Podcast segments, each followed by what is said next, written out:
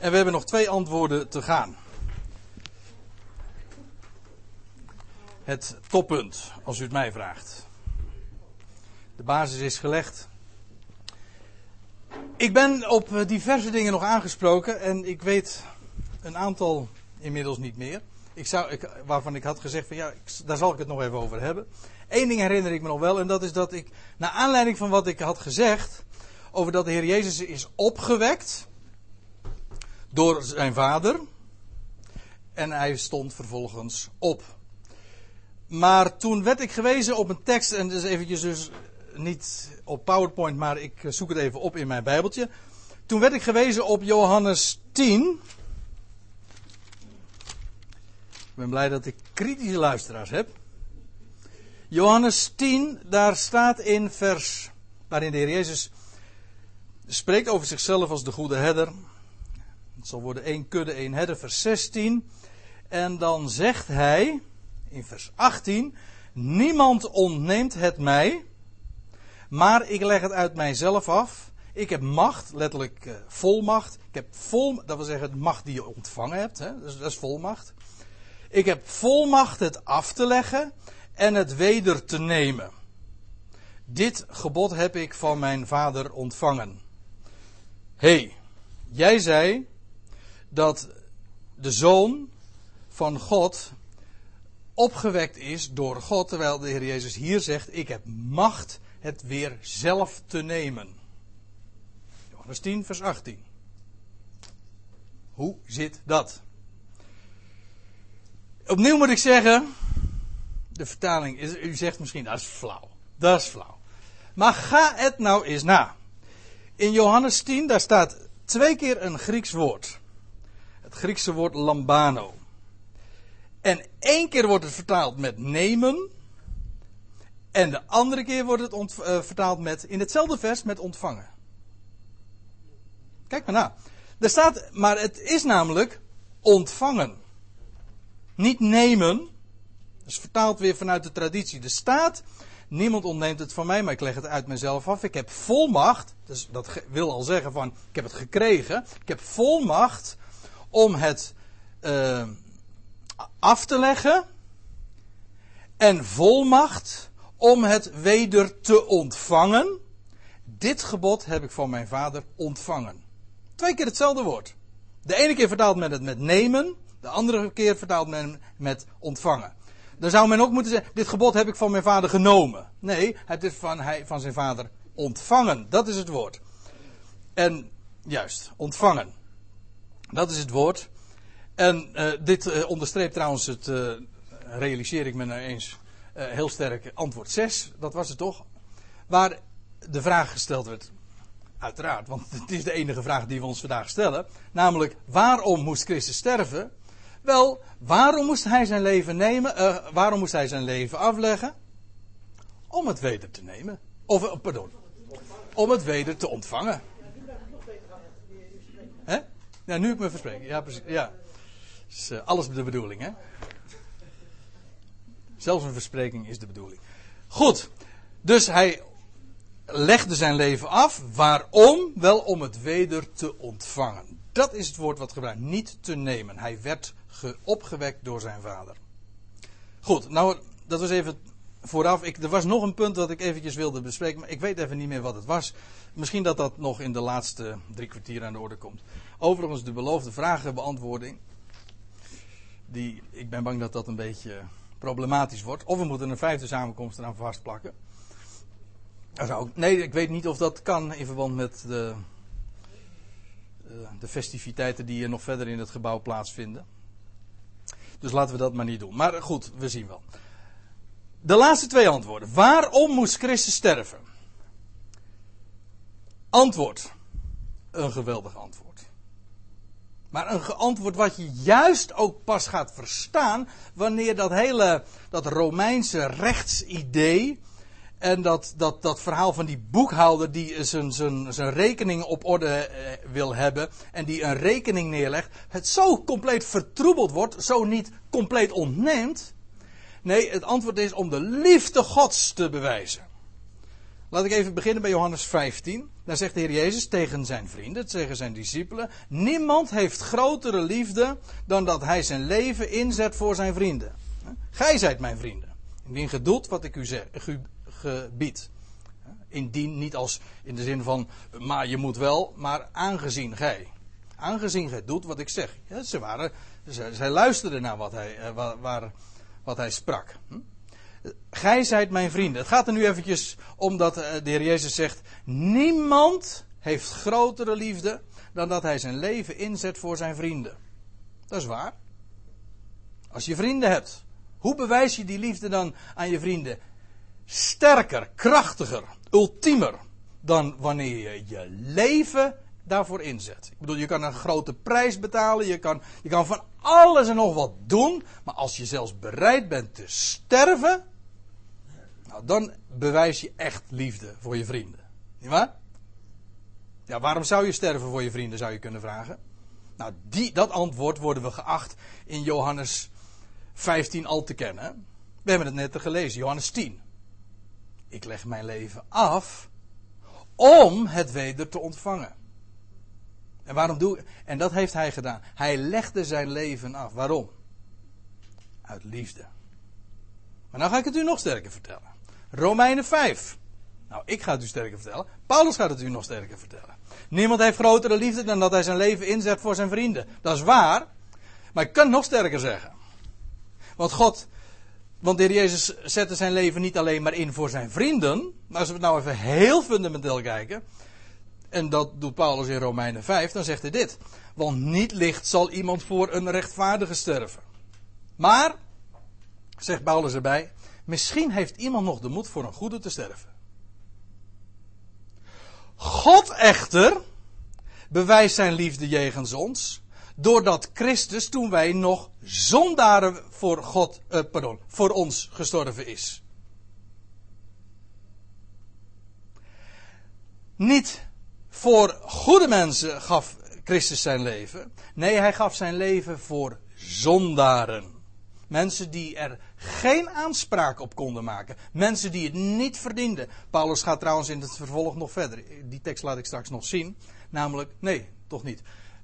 Dat wij zijn vijanden zijn. Dat wij vijanden Gods zijn. Dat is de mensheid in het algemeen. Dat is trouwens het onderwerp dat we vorig jaar vooral ook uh, in de picture hadden staan. Dat de mens een vijand van God is. Eerder, van de, eerder op de dag hadden we het in de pauze er ook nog over dat, dat de mensheid eigenlijk God altijd maar aanklaagt. En van alles ook kwalijk neemt. Waarom dit, waarom dat? Dat is toch? Als, je, als iemand ontmoet. En ze hebben het over God. Dan zeggen ze, hoe kan God dat in vredesnaam toch allemaal laten De mens is vijandig ten opzichte van God. Om, waarom? We, de mens wantrouwt God. De mens denkt dat God het niet allemaal goed in handen heeft of dat hij geen goede intenties heeft. Nou, die stemmen zullen dus eens allemaal verstommen. Als het bewijs geleverd zal zijn dat God inderdaad zijn liefde bewijst. Nou, die liefde is bewezen op het kruis van Golgotha. Daar waar God niet een rekening presenteerde, waar God niet toornde, maar waarbij God zijn zoon overgaf aan zijn haters. Ga je gang. Al vermoorden jullie mijn zoon, ik ga jullie allemaal het leven geven. Juist via die weg. Is dat, is dat verzoening? Is dat liefde of niet? Ik zou geen, zelfs als je dat virtueel of uh, denkbeeldig zeg maar je, je ermee zou bezighouden. Hoe kun je een, een krachtiger bewijs van liefde geven dan juist zo? Als je de moordenaars van je zoon het onvergankelijke leven gaat geven. Om niet! Zonder dat er een prijskaartje aan hangt. Ja, en als er al een prijskaartje aan hing, dan is dat die prijs die, uh, waar we het over hadden. Die hij juist betaald heeft. Geen schuld betaald aan God, ik, ik zou zeggen, laat die stemmen alsjeblieft verstommen, want dat vertroebelt het beeld, het keert het helemaal om. God vergeeft het. Hij zegt, al doe je dat, ik ga jullie het leven geven. Dat is de liefde Gods die hij bewezen heeft. God bewijst zijn liefde jegens ons doordat Christus, toen wij nog zondaren waren, voor ons gestorven is. De liefde Gods en niets anders. 2 Korinthe 5, daar schrijft Paulus dit ook. Hè? De liefde van Christus, nou ja, de liefde Gods, in, welke is in Christus Jezus, zegt hij dan in Romeinen 8, er voegt hij aan toe. Want de liefde van Christus dringt ons. Hoezo? Dat is de vraag, hè? Als je, goed, als je gewoon logisch denkt, dan zeg je vaak, de liefde van Christus dringt ons. Waarom dan? Hoezo dan wel? Wel, daar wij tot het inzicht zijn gekomen dat één voor sommigen, zeggen, zeggen een heleboel, voor sommigen, zeggen velen. En als je heel ruim bent, dan zeg je voor velen. Maar Paulus zegt, daar wij tot het inzicht gekomen zijn, dat één voor allen is gestorven. Waarom? Waarom stierf hij? Nou, we hadden al gezien, hij, je sterft toch niet zomaar voor een ander? Dat je, je geeft je leven voor een ander als die ander daardoor het leven zou kunnen behouden. Nou, dat is precies waarom hij stierf. Hij stierf juist om het leven te geven aan de wereld. Eén stierf voor allen. Ongeacht wie zij zijn. En sterker nog, juist omdat het vijanden zijn. En juist het kruis is eigenlijk het embleem van de vijandschap die de mens aan de dag gelegd Als je wil zien wie de, ja, als je wil zien wie de mens is, dan moet je naar het kruis kijken. Daar zie je wat de mens doet. Waar de mens toe in staat is. Net als wat, wat, wat, uh, wat Petrus en de apostelen in het boek Handelingen altijd maar gepredikt hebben. Jullie hebben hem aan het hout gehangen. He? Nou, dat geldt voor zijn volk, maar je kunt het natuurlijk net zo goed van de wereld zeggen. Wat heeft de wereld. De, de wereld is door hem geworden, maar de wereld heeft hem niet gekend. Dat is waar. Dat is de wereld. Ze hebben uh, alleen maar hun vijandschap bewezen. Door hem aan een hout te hangen en aan het kruis te nagelen. Wel, hij stierf voor die allen. Hij stierf door die allen, dat wil zeggen, ze brachten hem ter dood. Hij droeg die zonde die zij hem aandeden. Hij droeg en verdroeg het. Maar hij stierf ook voor die allen. Eén is voor allen gestorven, dus zijn zij alle gestorven. Dat wil zeggen, het oude is nu voorbij gegaan. Dat is trouwens wat Paulus uh, vervolgens vers 17 uh, eh, naar voren brengt. Dus zijn ze alle gestorven en voor alle is hij gestorven. Opdat, hm, we hebben het over de vraag, waarom stierf Christus? Nou, hier ziet u weer zo'n expliciet antwoord. Voor alle is hij gestorven, voor allen is hij gestorven, opdat zij die leven, namelijk die het leven hebben ontvangen, niet meer voor zichzelf zouden leven, maar voor hen die voor hen gestorven is en opgewekt, want dat hoort bij elkaar. Hè? Want hij stierf om te worden opgewekt. En zo het leven te geven. En zo, als wij dat leven hebben ontvangen, ik bedoel, we hebben gelovende het leven in zijn naam. Hè? Dat is trouwens Johannes die dat schrijft. Wie gelooft, ontvangt toch de geest als zegel. Maar geest, ik, ik, had het al eerder uh, hebben we het erover gehad. Geest is leven. Als je dat evangelie ontvangt, dan ontvang je hem die het leven is. Dat, dat woord is leven. Dat woord ontvang je en daarmee de geest. Daar word je mee verzegeld, toch? Wel nu, opdat zij die leven en zij die dit leven in beginsel al hebben ontvangen, de geest als eerste gave hebben ontvangen, wel niet meer voor zichzelf zouden leven, maar voor hem die voor hen gestorven is en opgewekt. Dat is wat de liefde, niet voor Christus, maar de liefde van Christus uitwerkt. Als je daar zicht op krijgt. Als je de liefde Gods leert kennen die bewezen is aan het kruis van Golgotha. Als je dat gaat zien, wel dan zul je, zal dit de realiteit zijn. Dat zij die leven niet meer voor zichzelf zouden leven, maar voor hem die voor hen gestorven is en opgewekt. Zonder dat er iets mot. Dat vind ik het mooie, want liefde werkt namelijk niet zo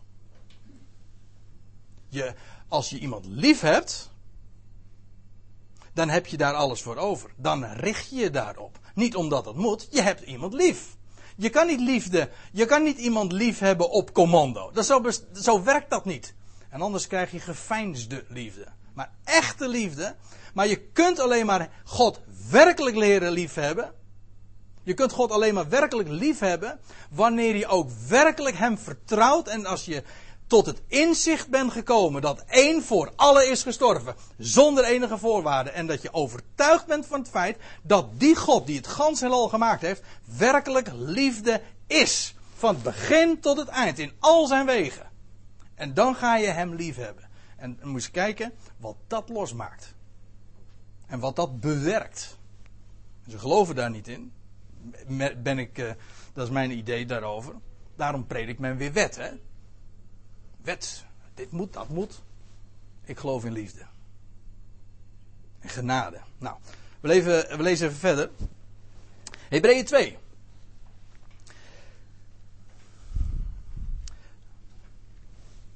Daar zien we, daar wordt het niet de liefde genoemd, maar de genade Gods. Wij zien Jezus, schrijft de schrijver. Die voor een korte tijd beneden de engelen gesteld was. vanwege het lijden des doods. Mensen vragen: hoezo? Uh, hoezo beneden de engelen gesteld? En dat vind ik zo leuk. Het antwoord staat er pal achteraan. Gewoon vanwege het lijden des doods.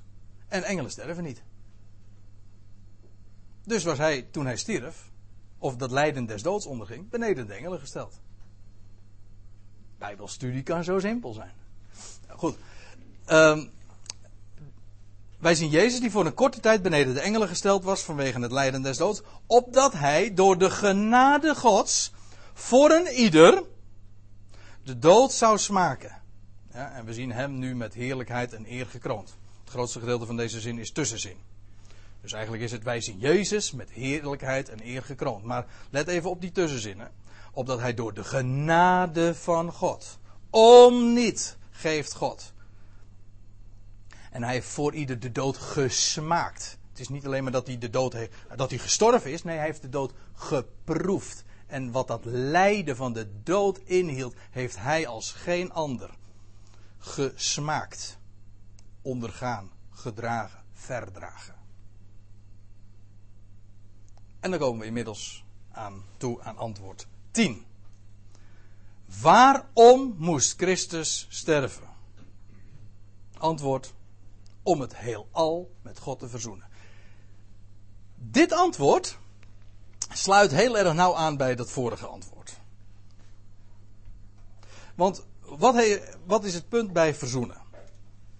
Bij verzoenen is, ja, we hebben daar een hele studiedag aan gewijd. Maar bij verzoenen bestaan zoveel, er bestaan zoveel misverstanden over. Dan heb ik het nog niet eens over het misverstand waar we het al eerder over de dag over hadden. Namelijk dat God een vijand zou zijn van de mensheid. Dat God verzoend moest worden. Eerst God moest genoegdoening ontvangen, Calvijn. En zo, werd hij, zo was hij geen vijand meer, maar is hij veranderd. Wat een karikatuur is dat. Echt, dat is zo'n vreselijk karikatuur. Maar bij verzoening gaat het inderdaad om vijandschap. Een vijand verzoen je. Deze wereld is vijandig. En wat is het bewijs daarvan? Het kruis van Golgotha. Dat is wat de wereld voor hem over had. De wereld is vijandig tegenover God. Wel, maar door datzelfde bloed, of door datzelfde kruis, door diezelfde kruisdood, gaat God het heelal, uh, gaat, uh, zal het heelal met God worden verzoend. Goed, 2 Korinthe 5, ik zet eventjes voort. We hadden het net ook al even over 2 Korinthe 5. Ik, lees, ik sla nu een paar versen over en dan ga ik eh, weer verder met lezen in vers 18. En dit alles is uit God. Ja, wat niet. Alles is uit God. Dus met andere woorden, alle roem is uitgesloten. Dit alles is uit God, die door Christus ons met zich verzond heeft. Niet zich met ons verzond heeft. Bent u er? Ja, ik zie sommigen kijken. Er staat die ons met zich verzond heeft. Niet die zich met ons verzond heeft. Dat is niet naar de schrift, lieve mensen. Dit alles is het God die door Christus ons met zich verzond heeft. Met zichzelf, hè? Met zichzelf verzond heeft. En ons de, de, en ons de bediening van de verzoening gegeven heeft. Op de precieze bewoordingen uh, ga ik nu maar eventjes niet in. Het gaat even om de, de cruciale punten in, deze, in dit gedeelte. Welke immers hierin bestaat. Dat wil zeggen, die bediening van verzoening die Paulus ten uitvoer bracht. Dat woord van verzoening was hem toevertrouwd. En waaruit bestaat dat? Wel, dat God in Christus de wereld. Niet een selecte groep, maar de wereld met zichzelf. Er staat niet. Ja, oh, wacht even. Er staat dus niet zich met de wereld verzoenende. Dat leest men erin. Maar dat staat er dus uitdrukkelijk niet. Niet God was vijandig, de wereld was vijandig.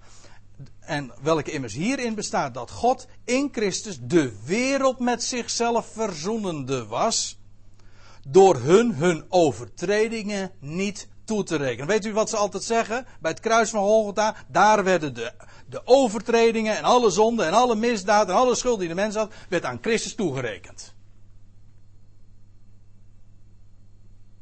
Zodat er een rekening vereffend werd. Maar het is precies omgekeerd. God was de wereld in, God was de wereld met zich verzoenende door hun hun overtredingen niet toe te rekenen. Hij deed daar niets tegen. Het was niet dat God daar een rekening presenteerde. Daar werd niet de schuld vereffend. Daar werd de schuld alleen maar vergroot. Nooit was de schuld zo groot van de wereld als juist toen bij het kruis van Golgotha. Daar werd geen schuld betaald. Daar werd een schuld torenhoog gemaakt. En wat deed God? Hij rekende het niet toe. Als spijkerde ze zijn zoon aan het kruis. Hij rekent ze niet toe. Zo bewijs je verzoening. Door God, welke immers hierin bestaat dat God in Christus de wereld met zichzelf verzoenende was. Door hun overtredingen. Hier staat ook weer dat woordje misstappen. Door hun, hun offenses staat er in de, in de Concordant Version. In hun krenkingen. Niet toe te rekenen. Wat men hem ook aandeed. En dat hij ons het woord van de verzoening heeft toevertrouwd. En wij zijn dus gezanten van Christus, alsof God door onze mond u vermaande, of op het hart bindt eigenlijk, erbij riept, bijroept. In naam van Christus vragen we u, laat u met God verzoenen. Want de mens is een vijand.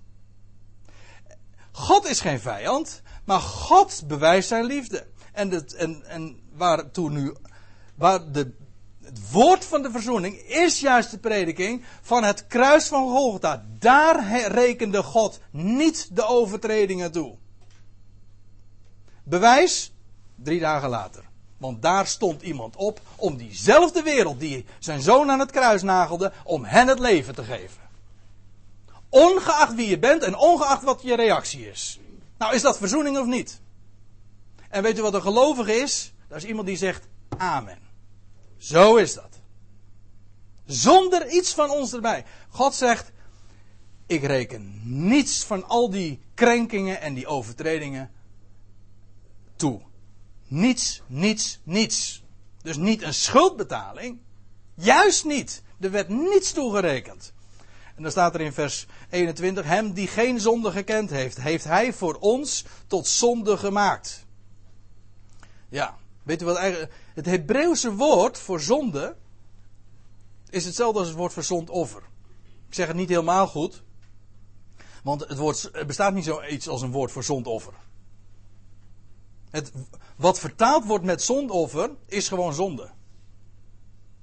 Ja, dat is het Hebreeuws. Trouwens, zelfs in het Griekse Nieuwe Testament zien we datzelfde verschijnsel.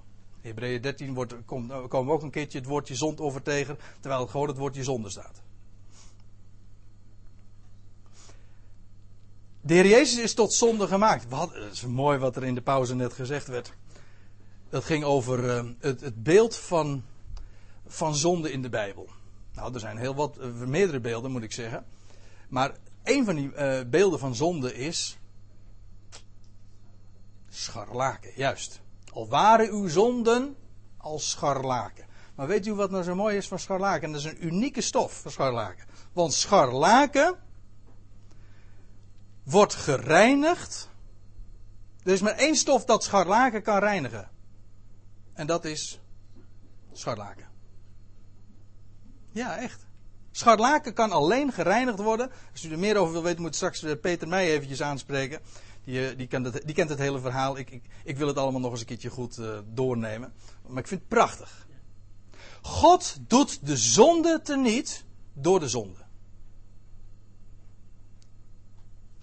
Het woord zondoffer is dus hetzelfde als zonde. God doet de zonde teniet door de zonde. We hadden het er al eerder over bij de vorige Bijbelstudie. God doet de dood ook teniet door de dood. Hoe was het ook, de formule ook alweer? Negatief maal negatief is positief. Hè? Dat is zo. Hij doet de zonde teniet door de zonde. Zoals scharlaken alleen gereinigd kan worden door scharlaken. En de grootste zonde die ooit begaan werd in de hele wereldgeschiedenis was Golgotha. Dat is de grootste zonde die ooit begaan werd. Maar zo doet God juist de zonde teniet. Dat vind ik nou echt een goddelijke truc. Dat daar moet je echt God voor zijn om dat zo te bedenken. Dat is geweldig. En hij doet de zonde teniet door de zonde. Uh, ik wilde nog wat zeggen, maar dat ontschiet me nu op dit moment even. Nou, ik ga maar even verder. Uh, opdat wij zouden worden. Opdat wij zouden worden gerechtigheid Gods in Hem. En die gerechtigheid bij, bij eh, de zonde had ik al aangetekend, dat is hetzelfde als zondoffer. Hij werd tot zonde gemaakt en zo doet God de zonde te niet. En die gerechtigheid Gods, kijk, en dan komen we weer terecht bij de opstandingen. Bij het nieuwe leven dat aan het licht is gekomen. Want hij werd opgewekt tot onze rechtvaardiging. Dat is die gerechtigheid Gods. Dus hij werd tot zonde gemaakt. De grootste, ik zei al, de grootste zonde die ooit begaan werd. Dat is Golgotha. Maar zo doet God de zonde teniet. En waar zien we dat? Wel, dat zien we op de derde dag na zijn dood, zien we dat aan het licht treden. Nieuw leven verscheen, waarbij de, het oude totaal voorbij gegaan is. En iets nieuws, het nieuwe is gekomen. En dat nieuwe daarin is gerechtigheid.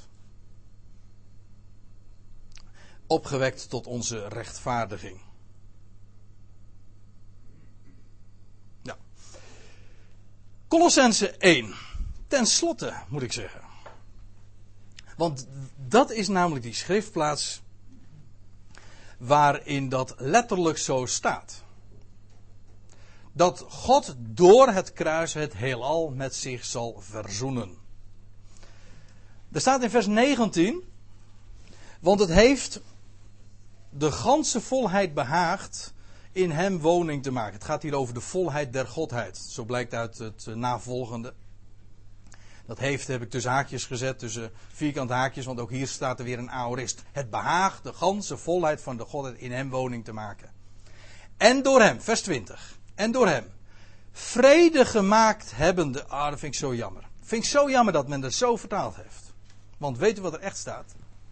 Ook dat is weer die. Uh, nee, niet uw aorist, maar er staat letterlijk vrede makende door het bloed zijns kruises het al, alle dingen, maar staat gewoon tapanta, het al, het heelal, weder met zich te verzoenen. Door hem, het zij wat op de aarde, het zij wat in de hemelen is. Ook u, die eertijds vervreemd en vijandig gezind waart. Hier zie je trouwens dat verzoening heeft. Verzoenen, wie doe je dat? Vijanden. Mensen die, die vijandig zijn, mensen die vervreemd zijn. Die verzoen je. Ook u die eertijds ver, vervreemd en vijandig gezind waart, blijkens uw boze werken, die verzoent hij thans weer weder. is de verzoening werkzaam. Waar het om gaat, is dat hier staat dat God door het bloed van het kruis het totale heelal, het wordt hier nog eventjes erbij gezegd, dat woord tapanta komt in Colossense 1 in het voorgaande gedeelte een stuk of ik weet het niet precies uit het hoofd, een stuk of zes, zeven, acht, misschien wel negen keer voor. En iedere keer gaat het daarbij over de ganse schepping.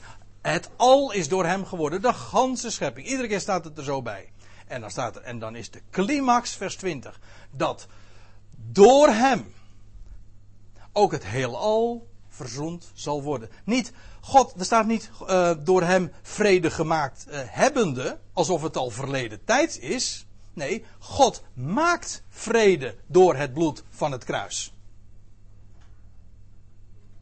Ja, God is daarmee bezig. Dat is nog niet voltooid. Zolang er nog vijanden zijn. Zolang mensen niet overtuigd zijn van de liefde Gods en dus vijandig tegenover hem staan. Is dit niet bereikt. God maakt vrede door het bloed van het kruis. Het kruis is het bewijs van Gods liefde. En het kruis zal uiteindelijk al, daar zal alle vijandschap op stuk lopen. Omdat het namelijk het bewijs is dat God de overtredingen niet toerekent. Maar dat hij ondanks dat kruis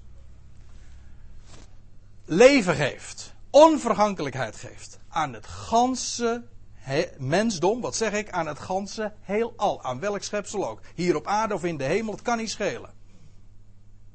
Dat is wat er staat. En God maakt vrede door juist die boodschap van het bloed van het kruis. Dat kruis bewijst, God rekent het niet toe. Wie je bent, wat je mij aandoet. En dat, gaat, dat bewijst, uh, dat levert het bewijs van Gods liefde. En dat zal alle harten doen smelten. Ik vind het machtig dat, eh, dat God inderdaad zo dat doet. Hè? Hij, gaat, hij levert het bewijs van zijn liefde. En zo gaat hij dus, dat wil ik nog even benadrukken, het al, het, het ganse al, weder met zich verzoenen. Ongeacht of dat in de hemel of op de aarde is. En zo zal dus het gans heelal gevuld worden met zijn liefde. Waar onmiskenbaar het bewijs voor geleverd is. Is dat niet geweldig? Wat God doet. En kijk, en als ik u vandaag daar uh,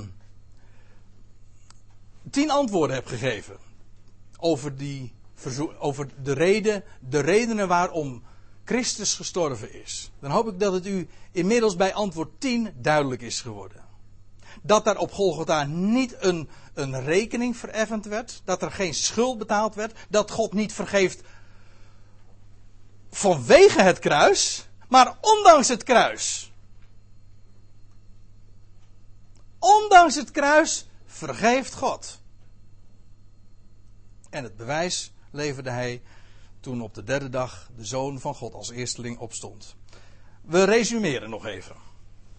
Waarom moest Christus sterven? Ik heb tien antwoorden gegeven. Sommige, sommige antwoorden vindt u, vindt u misschien niet zo voor de hand liggend. Sommige antwoorden, ik heb uh, het woord gehoord zeggen van nou ik vind sommige antwoorden een beetje flauw. Maar ik heb u laten zien, het zijn geen flauwe antwoorden, want ze zijn allemaal stuk voor stuk rechtstreeks namelijk aan de Bijbel ontleed. Waarom, waarom moest Christus sterven? Nou, hij was te dood veroordeeld. Dat was het eerste antwoord wat we zagen. Ik zeg niet dat dat nou het meeste licht op het hele verhaal werpt, maar het is, het is een begin. Hè?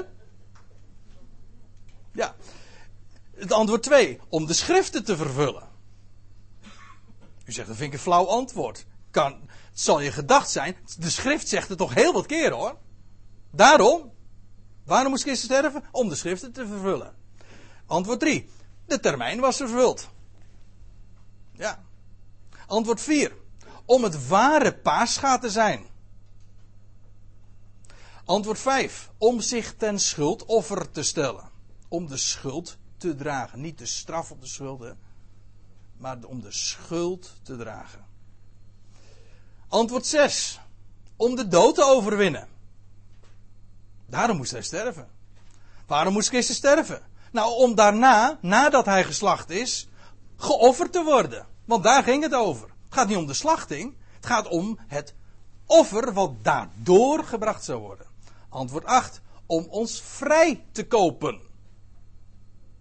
Misschien van een van de meest centrale punten van deze dag. Ik hoop dat dat ook in ieder geval duidelijk is geworden dat dat kwartje echt gevallen is.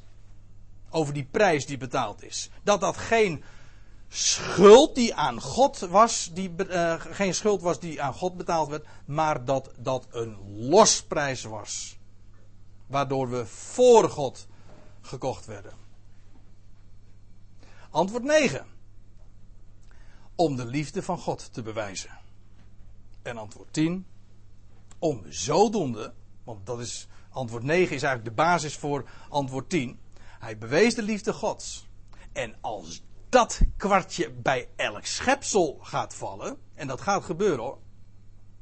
Er is namelijk geen beter bewijs. Het bewijs is geleverd. En er komt een moment dat alle schepsel in de, in de hemel, op de aarde, onder de aarde, tot die erkenning zal komen. En tot lof van God de Vader, dat zal beleiden. Om het heelal met God te verzoenen. Dan zal er geen wanklank meer klinken. Geen gebalde vuist meer tegen God. Maar dan zal het inderdaad vrede zijn.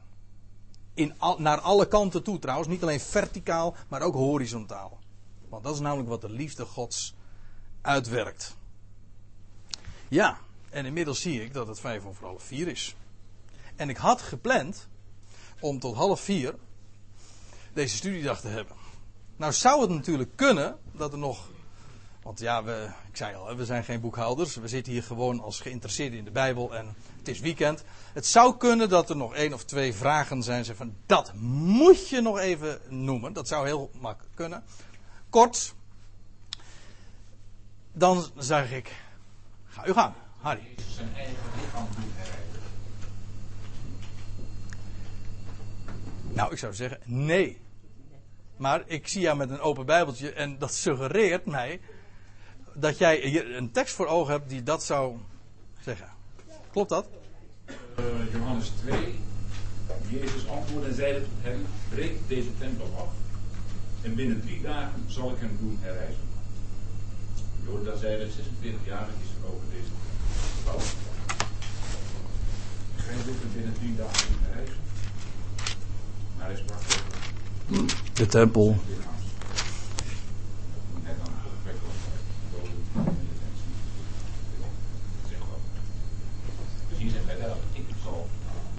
Doen herreizen. Nou, ik, eh, je kunt wel zeggen. Ik zei, uh, we hadden het al eventjes over dat. Ik zal maar even ter overweging, want ik krijg zo de vraag. Ik, ik heb deze connectie nog niet eerder zo gelegd, maar we zagen natuurlijk al in Johannes 10 dat hij uh, macht had om het, om het volmacht had ontvangen om, om, het leven te geven, om zich zijn leven te geven en om het weder te ontvangen. Maar uh, vervolgens is het wel zo, hij is opgewekt door de zoon, door de God, maar hij stond op ja, vervolgens. Ha, zijn herreizenis. Dat, ja, hij werd opgewekt. Precies. Hij stond zelf op. Precies, juist. Misschien dat je het, ja, kan het niet mooier zeggen. Hij werd opgewekt. Dat, ik denk dat dat, uh, ik denk dat, dat uh, de, het antwoord zou zijn. Ik denk, hij werd opgewekt, maar hij herrees zelf. Hij stond zelf op. Ja. Dat kan iedereen die opgewekt is. Die staat op. Ja. Een aparte, ja, maar de laatste hij staat toen herrees. De laatste vers waar hij was, waar hij was, staat ook toen hij opgewekt was. Toen herinnerde de, de discipelen Jezus ook zegt, ik ben de opstander in het leven. Ja. Dan zou je zeggen, dan moet het toch meer eens eh, zijn dan alleen maar opstaan van. Dan alleen maar opstaan als je. Hij is. Hij zegt, ik ben de opstanding in het leven. Hij zegt, ik ben het opstandingsleven. En ik ben het opstandingsleven daarmee ook. Dat is waar. Het hele leven van de opstanding is in hem belichaamd.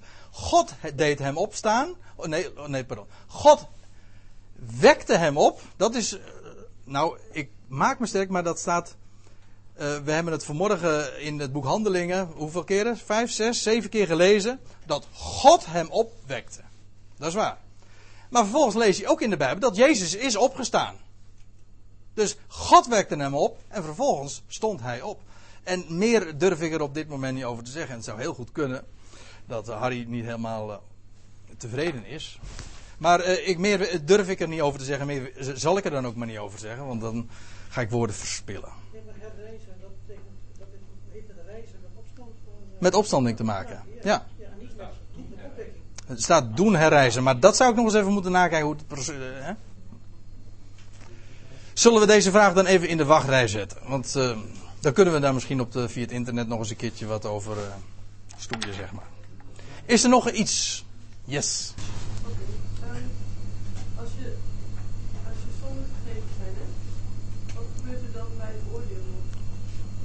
dat is een goeie. maar ik, uh, hoe, hoe, lang heb je? Ik zal even de vraag herhalen. Als je zonden vergeven zijn, wat gebeurt er dan nog bij het oordeel? Dat was toch de vraag? Oké, nou het oordeel, dat woord zou ik in dit verband ni- niet willen gebruiken, want ik lees dat eh, wie de zoon gelooft, die, is niet, die komt niet in het oordeel. Maar je leest wel in verband met, eh, ook voor ons, dat we voor de rechterstoel, of ik hou niet zo van het woord, want dat is ook weer, het staat niet een rechterstoel, het is gewoon een erepodium, een bema, een verhoging. We zullen voor het erepodium, ja precies, zo staat het in Duits. Maar gewoon de, dat wij, eh, dat, maar er wordt ook gecorrigeerd. Maar weet u wat het is? Kijk, er staat in Hebreeën 10. Ik, ik, ik, het zijn zomaar een paar overwegingen. Er staat in Hebreeën 10. Is het, ja, het is hoofdstuk 10 en 12. Nee, vooral 12. Dat is het hoofdstuk, Hebreeën 12. Dat, maar, maar het is een van de samenvattingen van het boek uh, Spreuken. Dat wie zijn zoon lief heeft, tuchtigt hem. Tuchtiging is namelijk niet tegen de zoon of tegen je kind, maar het is juist ter correctie, ter opvoeding, zodat het kind daardoor leert. Straf is in de Bijbel in wezen ook positief. Het gaat er namelijk om dat je dingen leert. Daarvoor, daarvoor moet je gecorrigeerd worden. En het kan zeer pijnlijk zijn, maar zo wat. Als, je daar, als dat leidt naar het doel waarvoor je gesteld bent, dan is dat alleen maar goed.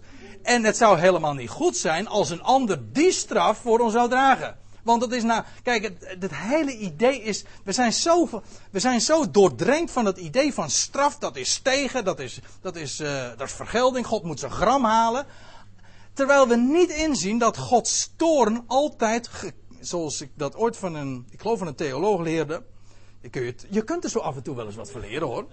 Maar die zei, Gods toorn is altijd gekrenkte liefde. Het is zijn liefde namelijk, het is zijn liefde die hem inderdaad beweegt om te corrigeren en te tuchtigen. En om dingen weer recht te zetten. Maar zo gaat het met een operatie toch ook?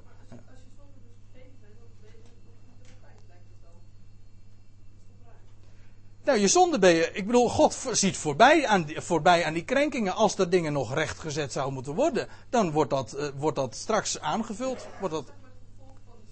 Precies, maar dat is in het leven toch ook zo? Ik bedoel, je hebt, uh, je hebt, je hebt, je hebt, uh, er is, is, van alles misgegaan in je, in je leven. Je hebt, je hebt gezondigd enzovoorts. Je komt, tot, je komt tot kennis van Hem. Je gelooft het evangelie. Je weet van, ah, God ziet daaraan voorbij enzovoorts. Maar wil dat nou zeggen dat alle, alle gevolgen al meteen weggedaan zijn van wat, je, wat er ooit gebeurd is en wat je ooit misdaan hebt? Nee, dat hoeft helemaal niet. Daar kun je soms je hele leven nog mee zitten. Ik zou dat toch, dat is niet hetzelfde. Dat wordt een moeilijke vraag, want ik weet dat Michiel die zit mij altijd te bekogelen met hele moeilijke vragen. En dan weten we wat het probleem met Michiel is. Je ge- als je antwoord geeft op één vraag, dan komen er altijd weer tien nieuwe vragen voor terug.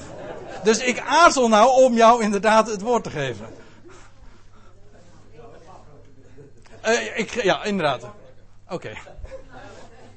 Maar makkelijker kan je zelf ook beantwoorden, dus... Uh... Uh,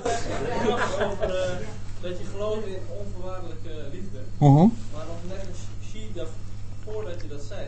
Ja. Toen zei Jezus van uh, jullie zijn mijn vrienden indien jullie doen wat ik zeg. Uh, ja, nou ik, ik, had er al even over. Jullie doen wat mij, uh, wat uh, aangezien, hè? Aangezien jullie doen wat ik zeg. Ja, dat is dat in hetzelfde, woord in. Ja, hè? Ja, begrijp ik. Ik begrijp wat je bedoelt. Kijk, maar dat is ook zo. Kijk,